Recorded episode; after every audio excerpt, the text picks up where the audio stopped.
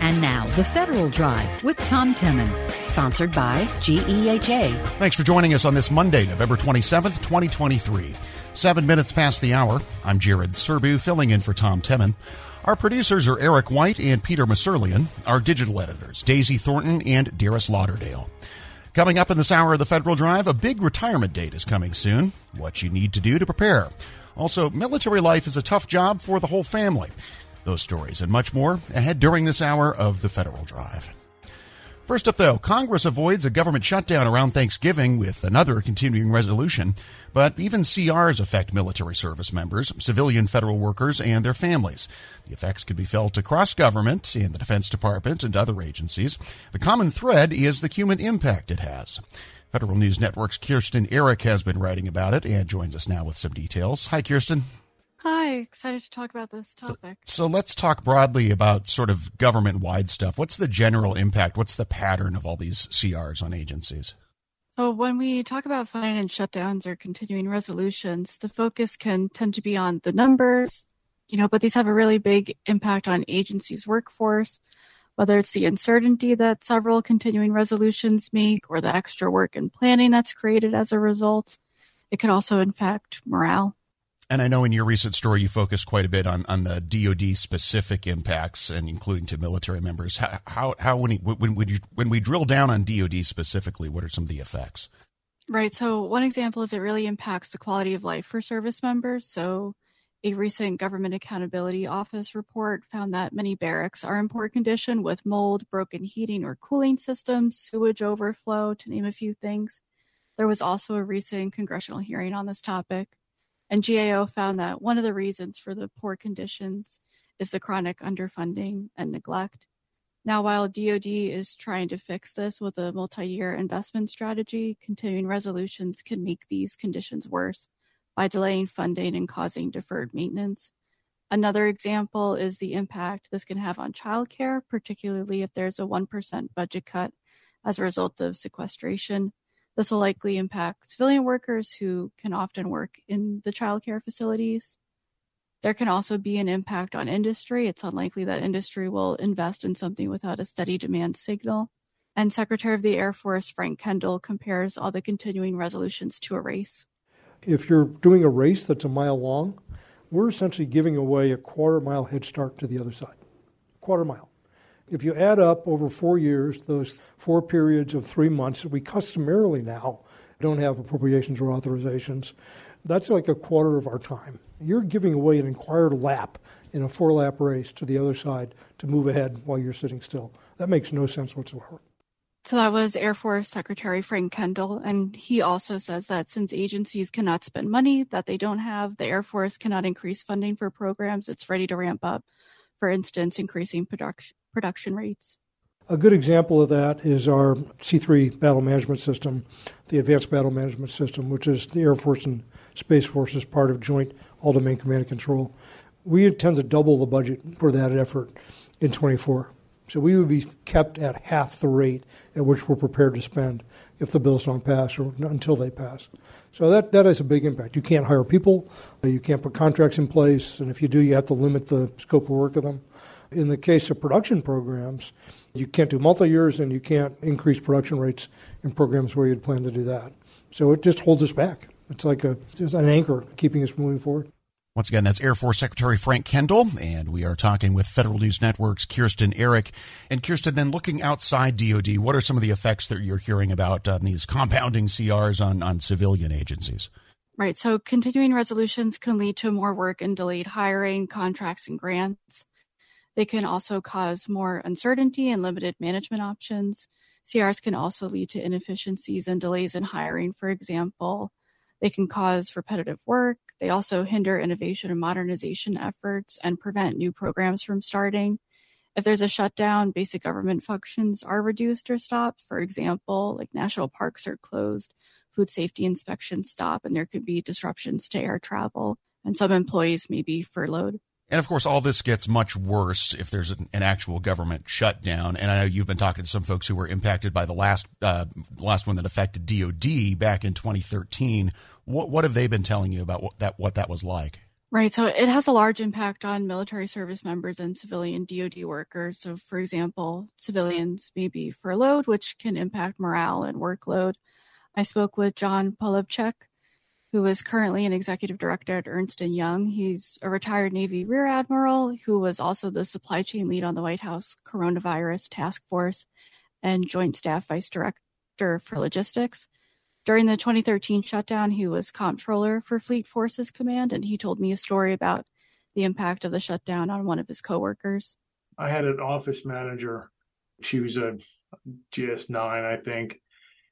She managed calendars for, for me and my uh, my deputy. She managed the workflow, things coming in from the front office that had to be chopped through the comptroller. She also managed some additional workflows for the for the office for keeping the trains running on time and financial reviews and other things. So I mean, she was a you know an integral employee. And the run up to sequestration, she was out of her mind in stress, uh, which really impacted her performance. And you know, she single mother taking care of taking care of her mother, and her only outlet was was a horse that she had. And she was so stressed by the furlough that she made a decision to get rid of the horse because she wasn't sure that she was if she was furloughed that she was going to be able to take care of it. That was John Polowczyk from Ernst & Young. So you can really see how, you know, from his story of his coworker, how that has impacted not only his coworker, but that memory stuck with him for a decade. This really highlights the impact of shutdowns, especially if there's furloughs and people are not sure when or if they will get their next paycheck or uncertain how they will make ends meet. And this can also, the uncertainty, both from a shutdown, also carries with several continuing resolutions. All right. Federal News Network's Kirsten Errick. Thanks very much, Kirsten. Thanks, Jared. And you can find more in her story at federalnewsnetwork.com. Still ahead on Federal News Network, military life is a tough job for the whole family. That's next on the Federal Drive with Tom Temin on Federal News Network. I'm Jared Serbu filling in for Tom. We are the nation's largest integrated healthcare system, providing life changing care to over 9 million veterans. Our hands are busy, competent, skilled, healing, helping, and friendly. A place where diverse teams come together hand in hand to provide full patient centered care. Working in state of the art facilities with influential leaders in healthcare, all with a single goal in mind to help veterans heal, recover, and get their lives back in a place where everyone plays a part and where your efforts are truly appreciated. A place so innovative and forward thinking that we're rebuilding hands, and where even robots lend a hand. Join hands with us. Learn more at vacareers.va.gov.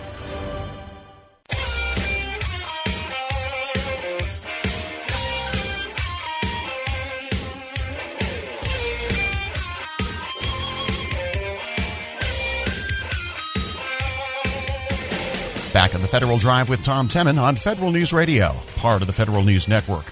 I'm Jared Serbu filling in for Tom. We all know military life can present challenges for a family. Having to constantly move from one city to another can lead to childcare issues, as well as trouble for the military spouse to find a job at a new location. Way above the national average, military spouses register an unemployment rate, more than 20%. Since 2009, an organization called Blue Star Families is trying to help military families navigate the challenges they will undoubtedly face. Co-founder and CEO of Blue Star Families, Kathy Roth Douquet, recently talked with Federal Drive executive producer Eric White. We support military and veteran families. Obviously, the well-being of military families top of mind. Financial security, and that means military spouse employment, is a number one issue. But it really speaks to our overall military and national security too because the ability for military families to have financial security enables the service member to stay and keep serving when the family doesn't have financial security. This is number one reason why otherwise promotable people leave is to get those two incomes that most American families need that's so hard to get when you're serving in the military. Blue Star families, we show a light on this issue first back in 2010, 2011. Others, the DoD, other organizations have validated our finding. Consistently, military spouses have had an unemployment rate in the 20 to 26% level consistently ever since then. As unemployment has improved for the nation, it has not for military families. And honestly, despite all of the money that has been spent and attention that's been spent on the last 10 years, it has not improved is opening up the idea of, you know, as more jobs become accessible, not necessarily having to work in a location could be very, very helpful for folks that are told to pick up and move every so often. Do you foresee that maybe more telework could be the answer to finally getting those numbers down? Yes, I do. I think this is exactly the kind of intervention that's going to make a difference. You know, Blue Star families, we look at not only the problems, but what are the likely solutions. And what we see people telling us, well, you know, first of all, it's the military lifestyle that's the barrier to work. Because military spouses twice as educated as their civilian counterparts. These are really work ready people but the frequent moves, the work service members' job responsibilities, and the lack of childcare that comes along with those frequent moves are the real barriers. Setting childcare aside, because that is for many people the number one issue. In our surveys, military spouses identify remote work as being the number one thing that would help them work the way they want to. 69 percent of military spouses in our survey say that they would like to work remotely. And then when we ask those who have jobs that are amenable to telework, not every job is, right? School teacher can't telework, nurse can't telework. But if you are in a profession that could allow for teleworking, like, you know, radio personality, for instance, or a nonprofit executive, for instance, 85% of spouses who have those kinds of professions say they would like to telecommute and they are not telecommuting. So you all are obviously supporting the Telework Reform Act that has been brought forth in the Senate. What specifically about it do you all favor other than, you know, them saying, "Yes, we support this." How would it actually get military spouses in those roles with the federal government where telework is okay? Yeah, the Telework uh, Act is a fantastic act. We 100% support it. By targeting military spouses as a particular class to get these jobs, it makes it much easier for people to navigate the federal hiring system, which, as you may know, is a very cumbersome process. And I think it helps the hiring authorities cut through some of the confusion on the part of the hiring managers to find those folks federal jobs are great jobs for military spouses. We're already involved in serving the nation as military families, so serving the government is very compatible. Uh, tend to be very mission driven people. It works well with the overall family lifestyle. So, this job, by focusing on the federal government, does something that Congress can do. Can't do that very easily with the private sector, but you can affect the government. And then the government can create standards that can help the private sector follow. And that's something that we at Blue Star Families are doing. We are going to be on December 6th unveiling an effort to challenge the private sector to follow along with the progress that's been made on the government sector to make jobs create the conditions in private sector jobs to allow military spouses to work to allow for the kind of security stability prosperity and freedom we need for those private sector companies to thrive. Yeah, you know, telework exploded obviously during and now in the after days of the pandemic. I'm curious on what you all were hearing from military spouses. You said, you know, the numbers didn't really change. Were they really not affected as much by the pandemic as well, just because, you know, they weren't already in roles that would have been closed down due to it? I think that's a great point, Eric. They weren't already in those roles that would have been closed down. So they were, you know, they were facing that unemployment. The childcare still is a problem. Even if you're working remotely, you still need childcare. You can't do your job if, if you have to mind your children too. You know, one of the things we point out is that there's a lot of interlocking issues, but we can solve them. The wide availability of telework and the ease of the families being able to find that work is an important step to getting us to where we need to be. All right, and so let's focus on Congress. You talked about something that's in Congress that you all are in favor of. There is a possibility of another shutdown coming. I'm curious on what your organization's stance was on that and how that may also affect the military family with the uncertainty that comes with that. Yeah, I mean, we're vigorously fighting the idea of a, a shutdown vigorously because it is devastating to military families. First of all, a third of military families have less than $3,000 in savings. And that will not get you through a month of not getting paid. That will not allow you to pay your rent and your childcare if you have it or your food bill. So then everything goes on credit cards. A lot of times things are on credit cards already because that's where they go when you move. And so you then create a, a financial crisis for people. But even more than that is the psychological discouragement that our civilian leaders aren't able to do their job. You know, when people, families like mine, families like the 275,000 members of Blue Star families, feel like we're willing to put everything on the line to do our job for this nation. And yet, these folks in Congress are not able to just do their job. The very basic part of their job is to pass a budget. We're not telling you what that should look like. Just pass it. Because it's not just the salaries, it's also having the missions frozen, having the trainings frozen, having the resupply of arms frozen. These are the, the building blocks of how we do our job.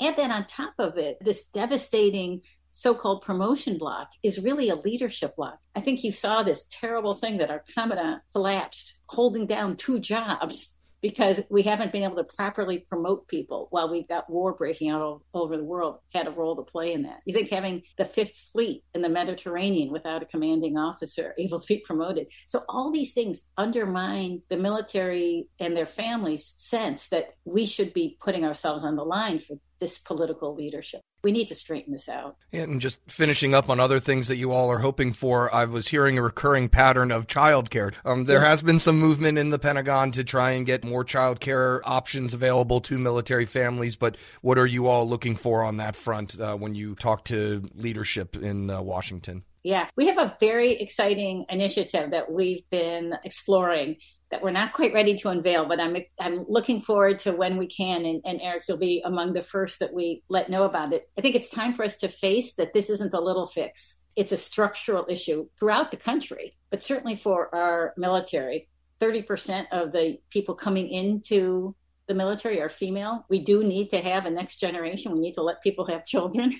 we need to work when we have children, right? So we have an idea. We've been working on it with some of our friends in Congress and some of our partners in the White House. We think it'll create structural change along the lines of the way that the GI Bill created structural change. So we think it's time for bold solutions. Stand by. Yeah, and not to mention, most people who join the military do it because their mom or dad served, right? Yeah. Yeah, if we want that future class of military people, we're going to have to give birth to them. Kathy Roth Douquet is the co founder and CEO of Blue Star Families. She talked with Federal Drive executive producer Eric White. To find this interview at our website, go to federalnewsnetwork.com slash Federal Drive. Still ahead on Federal News Network, a big retirement date is coming soon. What you need to do to prepare. This is the Federal Drive with Tom Temin on Federal News Network. I'm Jared Serbu filling in for Tom. Put a frog in a pot of boiling water and it'll jump right out. But put a frog in a pot of cool water and slowly heat it up, that frog will boil. As a metaphor for us and all that we go through as veterans, it's a story that rings true. We learn to endure the heat in silence.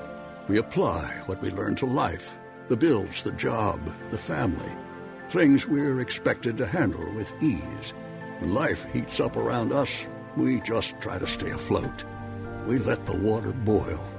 Reaching out isn't easy, but you've never been interested in easy. You join because you are not afraid of hard work. You are not a frog. If you or a veteran you know needs support, don't wait until the water boils. Reach out. Find resources at va.gov/reach that's va.gov slash reach. Brought to you by the United States Department of Veterans Affairs and the Ad Council.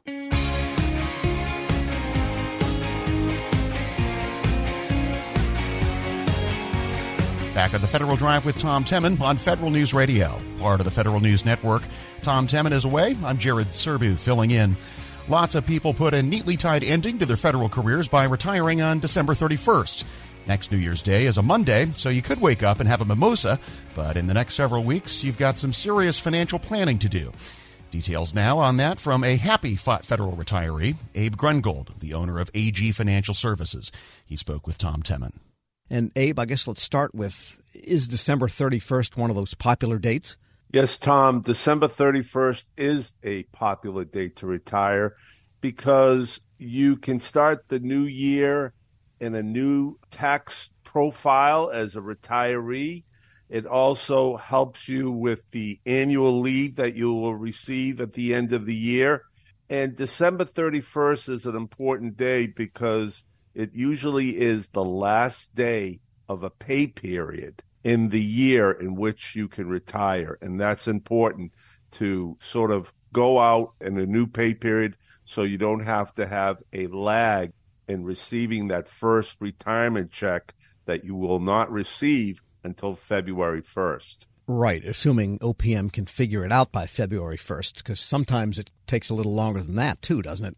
The final payment would come sometime later, but your interim payment would start February 1st, which is 70% of what you are estimated to get for an annuity. It's funny that they don't start figuring it out three months before you retire, and they're ready to go when you do retire. Hey, I think I just solved their problem.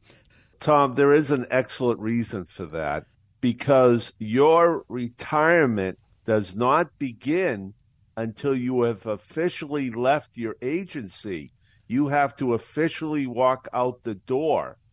And that's when your retirement application is sent to OPM from your agency.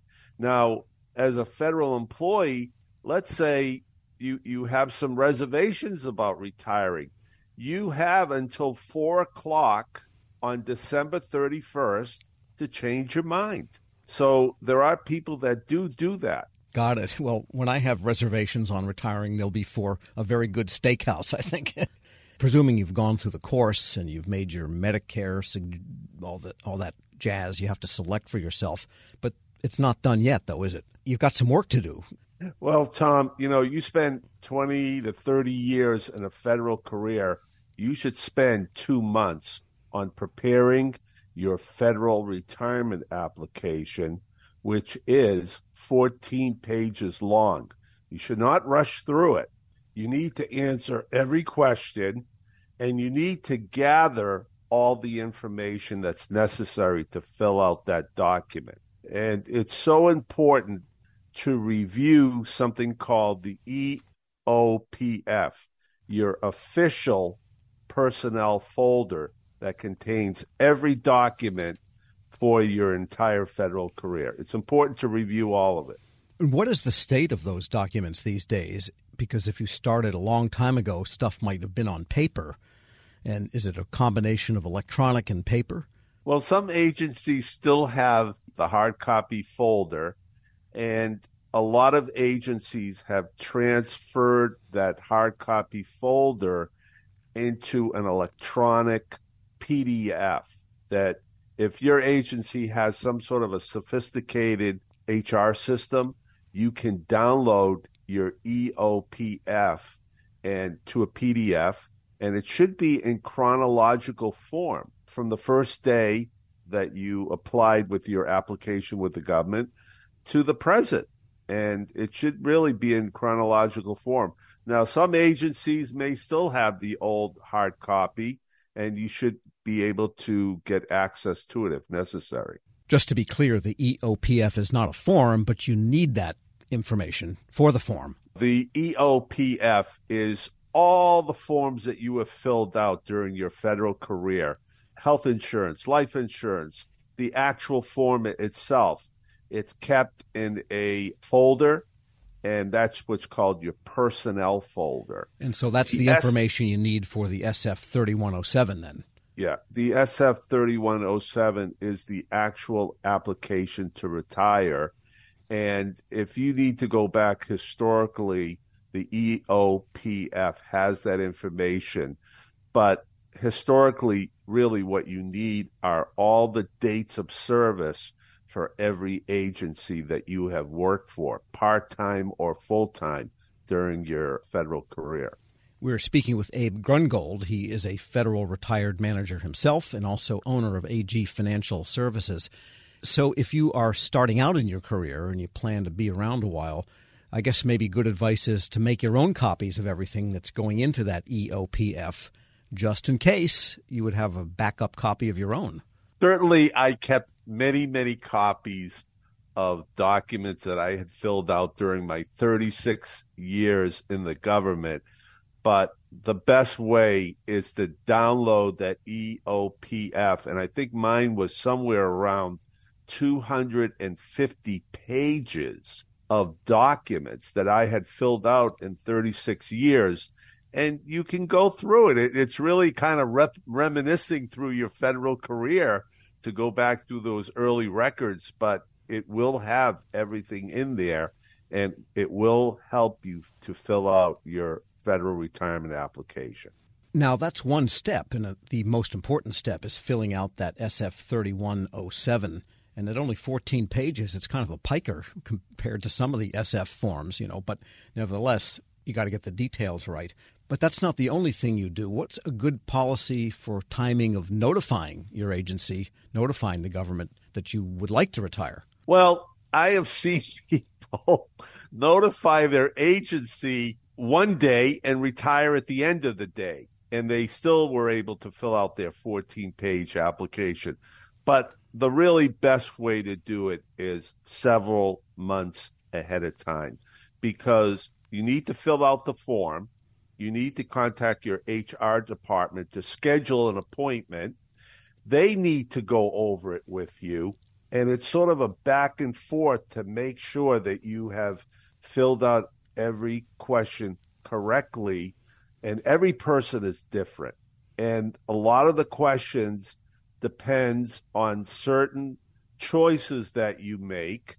And those choices can have an effect on you which could be hundreds of dollars or thousands of dollars, depending on the decision that you make. So it is important to go over each and every question on that form. Yes, if you're calculating, say, your high threes or planning on your high salaries, that could affect your timing too. Wouldn't you want a full year of getting that high salary? Yes, you definitely want your high three calculated. But what's more important is to calculate every time period that you were working for the government because that's an important part of the formula. So let's say you have figured out that you have 30 years of federal service, but then let's say you worked one year in the Peace Corps or you work for a judge in law school and you have forgotten those time periods, those time periods, if you document them on your federal retirement application, it will increase the value of your annuity. And with respect to having OPM calculate your final annuity, are there common or make sure you avoid types of errors that you can make on that form that could get it hung up in OPM? Yes, certainly if you have any gaps in your federal career. So let's say you worked for seven years, you left for a year, and then you came back. They may follow up with you to verify that that actually happened. And another big problem that holds the final payment from OPM is if you have experienced a divorce. And if you have a divorce, you need to have all your paperwork attached to your federal retirement application because you will be owed something possibly to your uh, ex spouse, and OPM makes sure that those payments are sent to the ex spouse. So, yes, you have to have those documents in those attachments. And earlier you said there is that phenomenon of some people deciding as the date approaches, they get cold feet, and so they postpone. And what happens if you change your mind? Yes. So let's take the example of someone who's interested in retiring December 31st, and they really are not sure about that. So there are other dates during the year which are beneficial to federal employees. And let's say they want to work another couple months and they want to go to the end of February or they want to go to the end of July because they're really not sure about retiring. A lot of people can retire at age 57 when they meet their minimum retirement age, and then they realize that they don't know what they're going to do with themselves when they do retire. So then they have doubts about retiring. And that's normal. That's normal for anyone. So, yes, you can pull back your retirement application on the last day, December 31st, and say, look, I want to hold off. Yeah, I mean, that's a decision people make. Abe Grungold is a retired federal manager and owner of AG Financial Services. We'll post this interview at federalnewsnetwork.com slash Federal Drive. And you can hear the Federal Drive on demand. Subscribe wherever you get your podcasts. Still ahead on Federal News Network, at least three different impending deadlines for members of Congress. This is the Federal Drive with Tom Temin on Federal News Radio. I'm Jared Serbu filling in for Tom. When we need help, we turn to government. When government needs help, they turn to Federal News Network. For news on the federal pay raise, to learn how other agencies handle IT modernization, to see how Congress funds my agency, for changes to my TRICARE benefits. Federal News Network, helping feds meet their mission.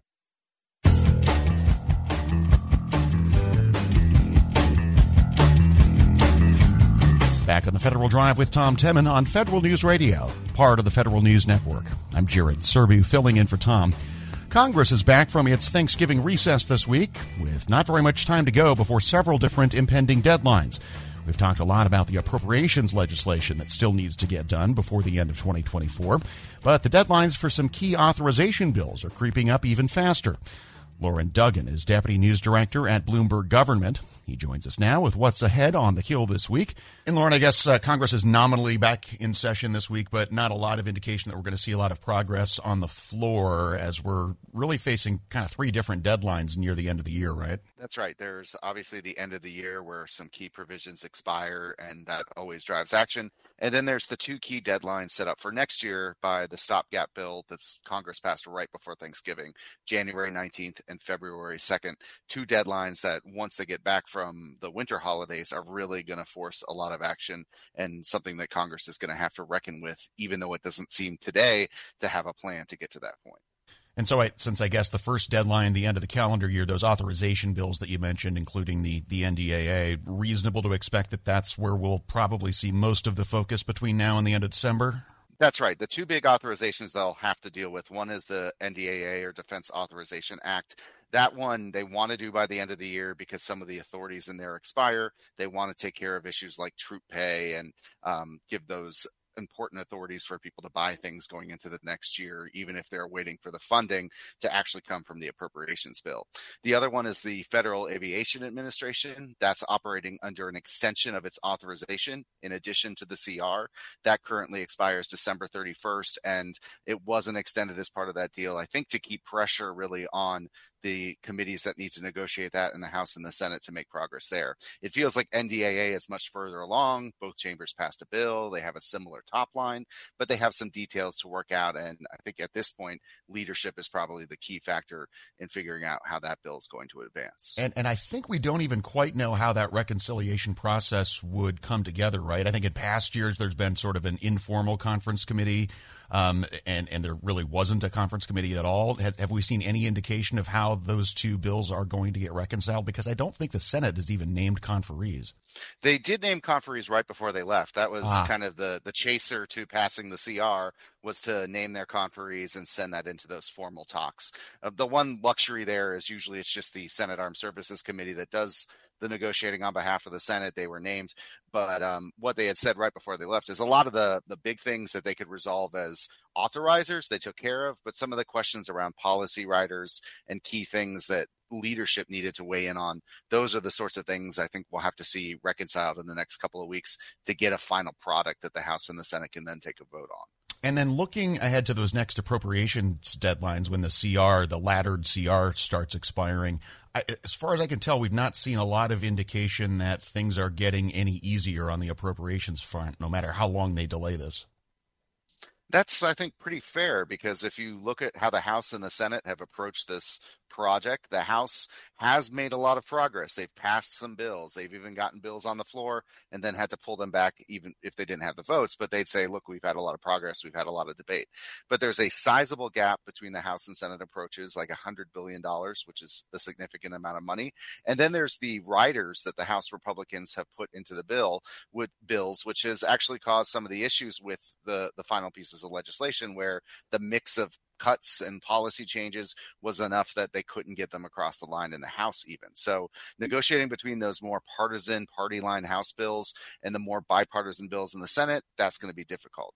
Um, the Senate has talked about doing another package of maybe four bills that would make progress, get four more bills with a chance for lawmakers to make amendments and debate what's in there. We'll see if they can get to that either this year or early next year. But getting to that final version of bills, some package of them that can get across the line into the president's desk, still feels like a tall order with a lot of questions unresolved. And then looking beyond authorizations and appropriations, I, I, think you're watching for the Senate to make some progress on nominees. What are you looking for there this this coming week and weeks? That's right. Um, Majority Leader Charles Schumer, before they let set up a couple of votes this week on some judges, which that's been part of the effort there is to, to move some judges forward, some of the remaining nominees that are there for different positions across the administration. So I would expect the Senate to chip away at that as they've done, you know, throughout the year. One question still hanging over a lot of this are the military promotions that have been held up by Senator, Senator Tommy Tuberville of Alabama. There was a Senate Rules Committee vote to potentially change the rules on those to allow them to move in big packages rather than one by one. We'll see if that battle is rejoined here. That was another thing that right before they left town, Republicans, even if they weren't supportive immediately of the rules change, were trying to put pressure to move those nominations along. So that will be another busy part of the Senate's agenda for the rest of the year. And even if we don't see much progress on the floor, there are going to be some committee hearings where we'll see at least possibly some fireworks, including a uh, federal telework hearing coming up later this week, right? That's right. That's been a lingering issue for House Republicans who want to see more federal workers back in office buildings downtown and around the country they are joined in that. I mean, the administration, President Biden has said he wants to get more people back to their desks in offices. So this will be a chance for James Comer, the oversight chairman, and others on that committee to make the case. I think there's a handful of agencies who are coming up, maybe Social Security Administration, USAID, and others. Um, this isn't the first time they've been on this subject. I don't think it's the last. Um, that is language that maybe we could see something around in the spending packages as well. Um, be interesting to see how they approach that in either bills for the rest of this year next year. But that question is far from resolved. All right. Loren Duggan is Deputy News Director at Bloomberg Government. Thanks as always, Loren. Thank you. Participants in the Thrift Savings Plan will see some changes to their investments starting in 2024. The TSP's iFund will be moving to a new benchmark index next year. That change comes after a unanimous vote of approval from the Federal Retirement Thrift Investment Board. The new index marker will expand the iFund and should improve its risk return profile. Federal News Network's Drew Friedman got more from the TSP Board's Director of External Affairs, Kim Weaver. The board regularly does fund benchmark reviews about every five to seven years just to make sure that things haven't changed and that benchmarks are still appropriate for the statutory requirements and for our participants. And so this is something we've done, as far as I'm aware, the, the length of the, the program. And we did another review this year and we hire an investment consultant. And the investment consultant goes out and they look at the span of potential indexes or benchmarks. And then they start winnowing them out, saying they're not appropriate for us, right? For other people, they may be fine. And so, as they have in the past, they said that the benchmarks for the C S, and the F funds were all good and shouldn't be changed. But for the I fund, we follow what's called MSCI EAFE, which is Europe, Australasia, and Far East. And when we first started that back in 2002, it was a pretty good representation of the non US equity markets. But as emerging markets have developed and emerging countries have gotten bigger, EAFE only now exposes us to about 55% of the world's equity market. And so we are moving, and I'm only going to say this full name once because it is longer than anything. We are going to be moving to the MSCI All Country World ex USA, ex China, ex Hong Kong Investable Market Index and I have to say the acronym isn't much shorter. The acronym is MSCI ACWI IMI ex USA ex China ex Hong Kong Index. all of which is to say that that exposes us to about 90% of the world's equity market. It adds in Canada, it adds in small um, cap stocks for both emerging and developed countries, and it adds in emerging markets. But as you can tell from the title, ex Hong Kong, ex China, it doesn't include those two localities. And let's go into the reason for why those countries were excluded. I understand this is something that has been on the board's radar for quite some time now. So, why was that decision made? I think our investment consultant summed it up very nicely. And they said that operational complexities has increased when you invest in emerging markets, given the range of events such as the Russia Ukraine conflict and the US banning any investment in, Russia then we have banned investment in certain Chinese, we the US, not we the TSP, we the US have banned investment in sensitive Chinese technology se- sectors. Certain Chinese companies have been delisted. So when you're in that kind of situation, that creates volatility and potentially performance return issues. And it also, to the extent that you have to disinvest quickly you're going to most likely lose money because, of course, everyone else in America is disinvesting too. And so the reason we're not going into Hong Kong and China is because of the operational complexities as the investment consultant outlined. And just to be clear, because I know there was some controversy initially early on with the transition of the iFund uh, in Congress and the Trump administration, White House. So that did not have to do with a decision to exclude those countries. It was more just the market it was, itself. It was the fiduciary decision that our our board made after reviewing the consultant's report and reviewing our staff recommendation. No, it was not a political decision. They made a fiduciary decision based on actual information. And other than the transition of the iFund, I understand that the board also had its latest participant satisfaction report come out. What were some of the notable trends that you saw this year? Well, I want to give some background first. We do these annual surveys, and they're run by Gallup as a contract to us. They are a snapshot in time. Then, separately, our record keeper is getting um, participant feedback on a daily basis. If you do a transaction, if you take out a loan, you take out a withdrawal, you get a survey as to how satisfied you were, what issues you encountered. So the participant satisfaction survey is sort of looking at how participants felt macro wise at this point almost a year ago. And then we're also getting the daily, and they're both very useful.